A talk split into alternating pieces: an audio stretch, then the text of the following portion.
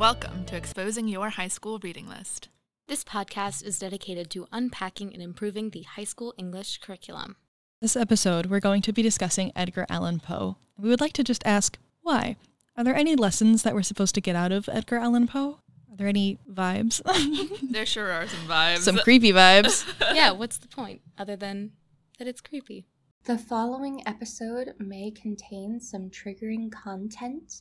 We would like you to go to booktriggerwarnings.com and see if any of Edgar Allan Poe's works contain triggers for you, as it is more important that you watch your mental health than that you listen to us.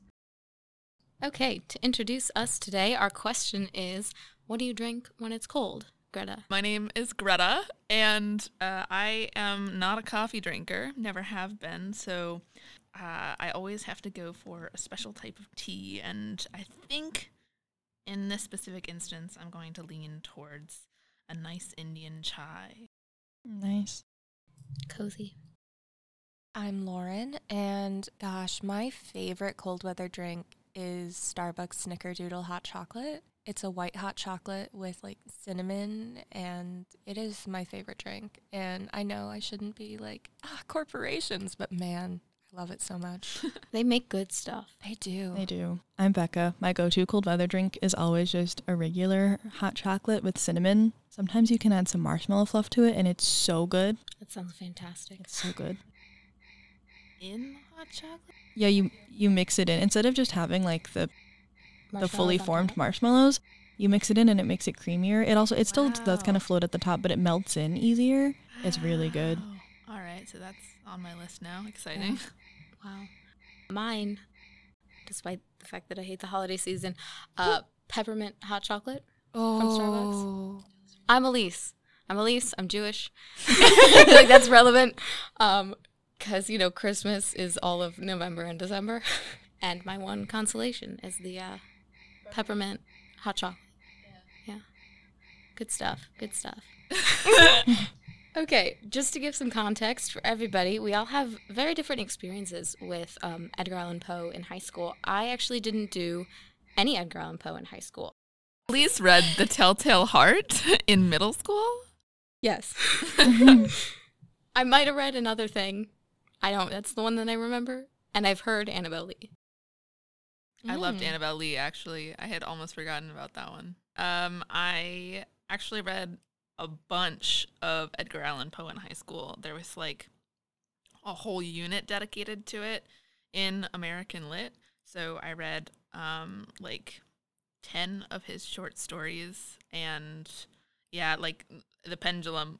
We're going to get into that one, guys. I have stuff to say, but regardless, yeah, so I read a bunch of his short stories and then quite a few of his poems. But the short stories, I think, are what stuck with me and probably with most people. I think that makes sense that I didn't read any because in my high school we had um, an option our junior year to pick um, one of World Lit, American Lit, and British Lit, and I read I took British Lit. So maybe had I taken American Lit, I could add more to this discussion. Yeah, so I read Telltale Heart freshman year and I barely remembered it. I had to reread it last night. It was so much more disturbing than I remembered. I remembered it being disturbing. Yeah, it Oh, yeah. rough. I Oh, yeah. remembered it being creepy, but I didn't remember it being like outright him being like, "Yes, I sawed their bones off in a tub." Haha. And I was like, "Oh."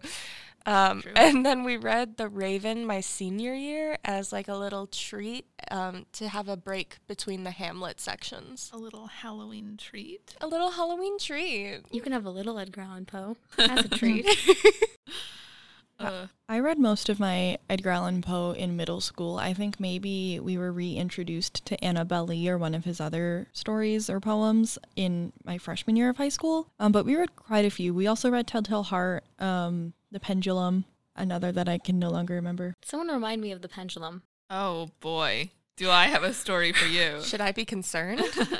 the pendulum is, We got the name wrong. yeah, it is called The Pit and the Pendulum. Oh, sure. Oh. Okay. Yeah. Okay. Okay. Yeah, I just wanted to verify my facts. That's good. Yeah, the pit and the pendulum. So he's in like this torture pit, is what it is. The pit of despair. Yeah, kind of, basically. Imagine. Shout out to uh, The Princess Bride. Oh, I love Oh, that. yes. What a great movie. That's so good. Back to Edgar Allan Poe. Probably like the story that El- Edgar Allan Poe wrote that has the least amount of actual plot. Um, It's like all in his head, right? Like all the plot is his own thoughts. So yeah, so it's uh, from the perspective of this guy who's strapped to this table in someone else's, I don't know, torture chamber? Question mark.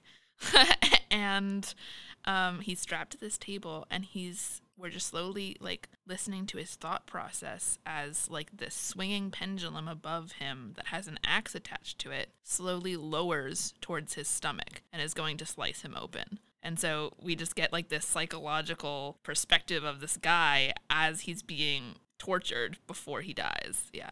Do we get the actual death? Guys, I have some bad news. What? He does not die at the end of the pit and the pendulum. What? He does not die? no, I forgot because it was like super weird. So like the whole deal with like the Spanish were the ones that were like torturing this man. And then this the Inquisition gets put in the hands of its enemies at the end. The French army comes in and like saves him. The French saving someone? and then, and I'm, I'm allowed to say that as a French major. I'm allowed to say that.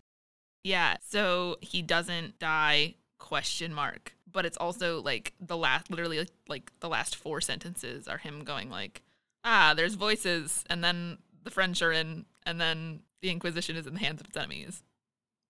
I could argue that that's him making up I know, a better be. It's like solution a as he Hollywood dies. ending. Like, you know what I mean? It like, feels- like it comes yeah. in, it's like cheapened. What? Wow. Okay. It's like Yeah. a brief tangent, but last night I watched the episode of Buffy the Vampire Slayer titled The Body. Oh my Um, god. And so, real quick, if you haven't yet seen Buffy, like I haven't finished it yet, there will be spoilers in this discussion. So, Buffy's mom dies, right? Very suddenly. Season five. Yes. And so, a good portion of that episode is Buffy trying to rationalize her mom's death and imagining scenarios in which Buffy got to her in time and she didn't actually die.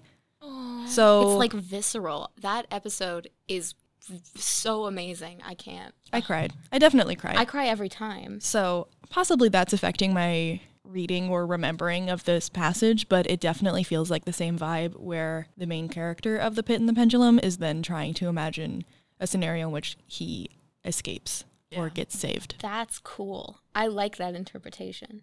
And I could, I, right? I haven't read this one, yeah, I haven't either. but it seems weird. But, Yeah. but if you spend the entire time talking like, I'm going to die, I'm going to die, I'm going to die, and then at the end you just magically don't, it's, it's weird. It's just a metaphor for anxiety. Uh, Edgar Allan Poe, colon, a metaphor for anxiety. I mean, yeah, just like all of them. yeah. Yeah. Honestly, he does deal with some pretty heavy subject matter throughout. I mean, Annabel Lee is about like the young love who dies young. Speaking of lonely men, The Raven. that was such an interesting day because it was around Halloween and they passed out the Raven and they were like, Today we're taking a break from Hamlet. Today, you guys get to analyze the Raven. And then we'd get you know, it was it was the you have to find all of the all of the interesting points. Tell us what the raven means, and we're all there like, I don't know what the raven means. Ours was presented in a pretty similar way. Um, it was also around Halloween. I think that's kind of the general time frame for this. I remember my eighth grade English teacher dressed as Edgar Allan Poe's dead wife. Oh, Um, so she had like blackened flowers and was like in this dirty wedding gown. It was a very interesting move. She was a very wonderful woman. Very interesting move. Um, oh my gosh, this whole episode is just why. Right.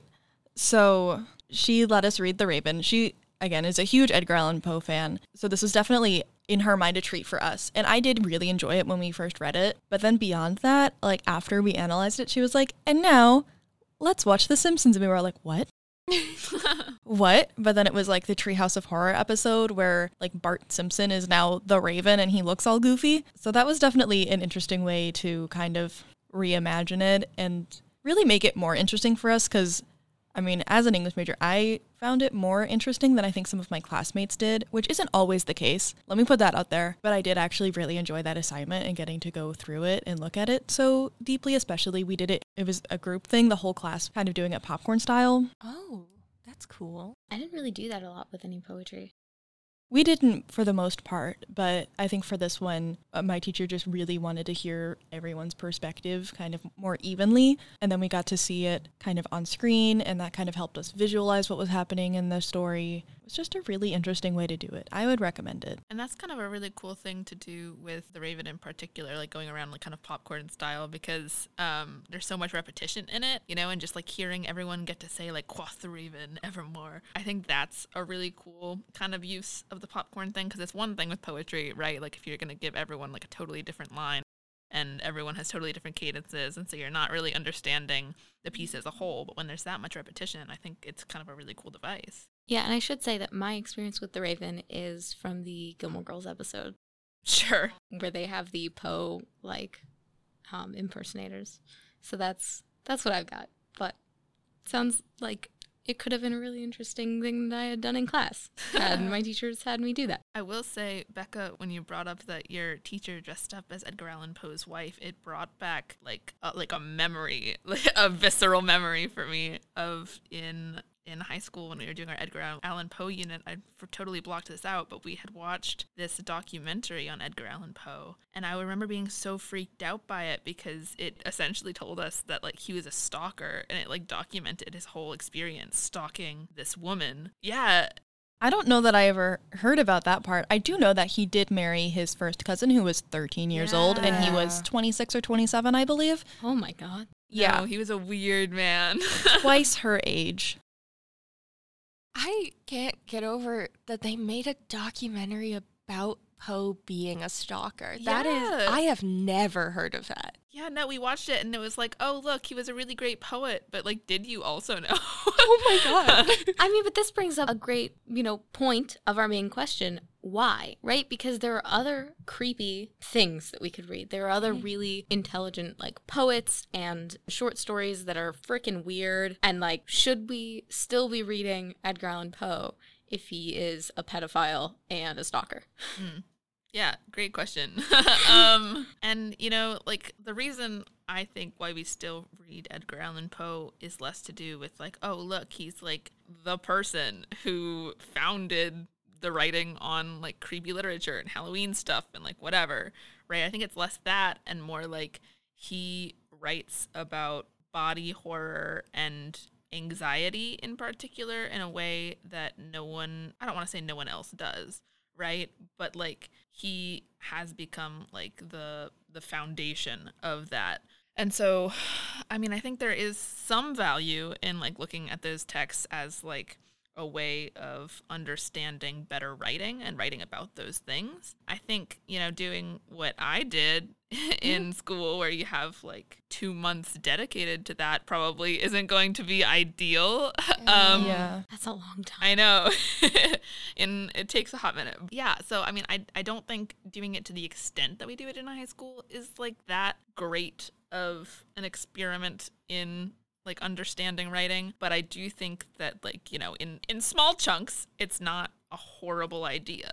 I really wish they had introduced it in any way at all because I don't know about you guys, but for us, it was just here's the thing, read it, analyze it. And then they never told us what it was about, why we were reading it, what we were looking for. If they had gone, we are trying to look at writing and how we write horror, I mm-hmm. would have gotten so much more from it. I think that's a great point too because you know we're handed things a lot like when we're in middle school and high school just like that. And when you give kids a reason for it when you give them like an objective I think that changes things. Because if I'm looking at a really long text maybe it's not in language that I'm used to reading.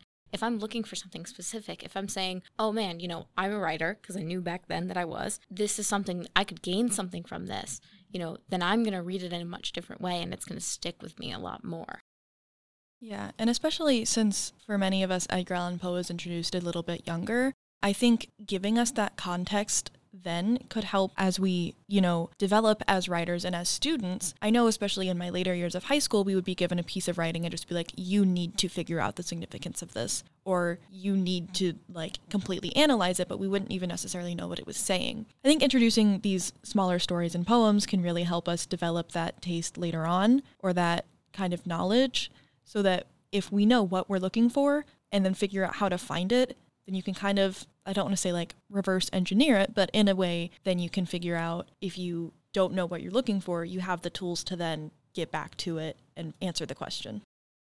I remember a lot of times in middle school and high school where we would do something, we'd do an activity, you know, we'd be handed the thing, they'd say, do this, and we'd go, okay, right? Because we were students. And then we'd spend, you know, half an hour on it or whatever. And then they'd come back and they'd bring us all together as a class and they'd go, okay, this is why we're doing this. Oh. And I was like, why didn't you tell me that before? And I think, especially, you know, I had undiagnosed ADHD then, giving me some kind of motivation other than just do this because you have to is so helpful. And I don't know that there's that much value in like keeping it a mystery, keeping the reasoning a mystery, when you could just be straight up and say, you know, this is what we're looking for. This is why this is important. And you guys should learn this. You know, like I think that's okay. I think we can say that to kids. Yeah.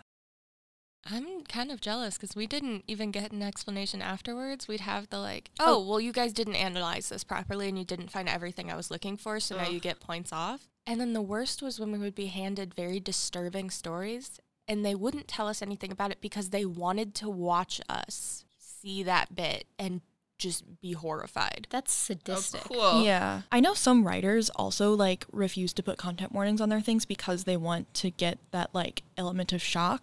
But that's not a good way or a valuable way to do things. You need to give your audience proper warning. And if you're a good enough writer, it will still be shocking and horrifying. But don't traumatize people, which I think is one of the main points of this podcast is how not to traumatize people. That was Greta's dramatic sigh, by the way. Yeah. And I very much felt it because, you know, as Becca said, like if you are a good writer, you will still have the shock factor. Even if you say trigger warning X, you will still have the shock factor in your readers.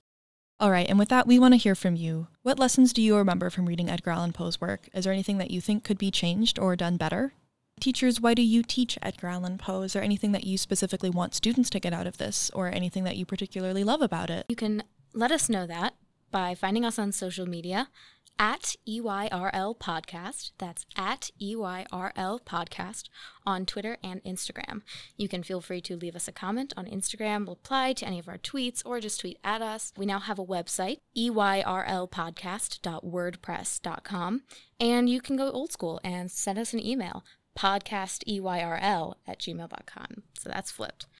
And you can also still participate in our survey, which is linked everywhere. It will be on our website. It is on the pinned tweet and the pinned Instagram post. Thank you so much for listening to us. We hope you enjoyed this.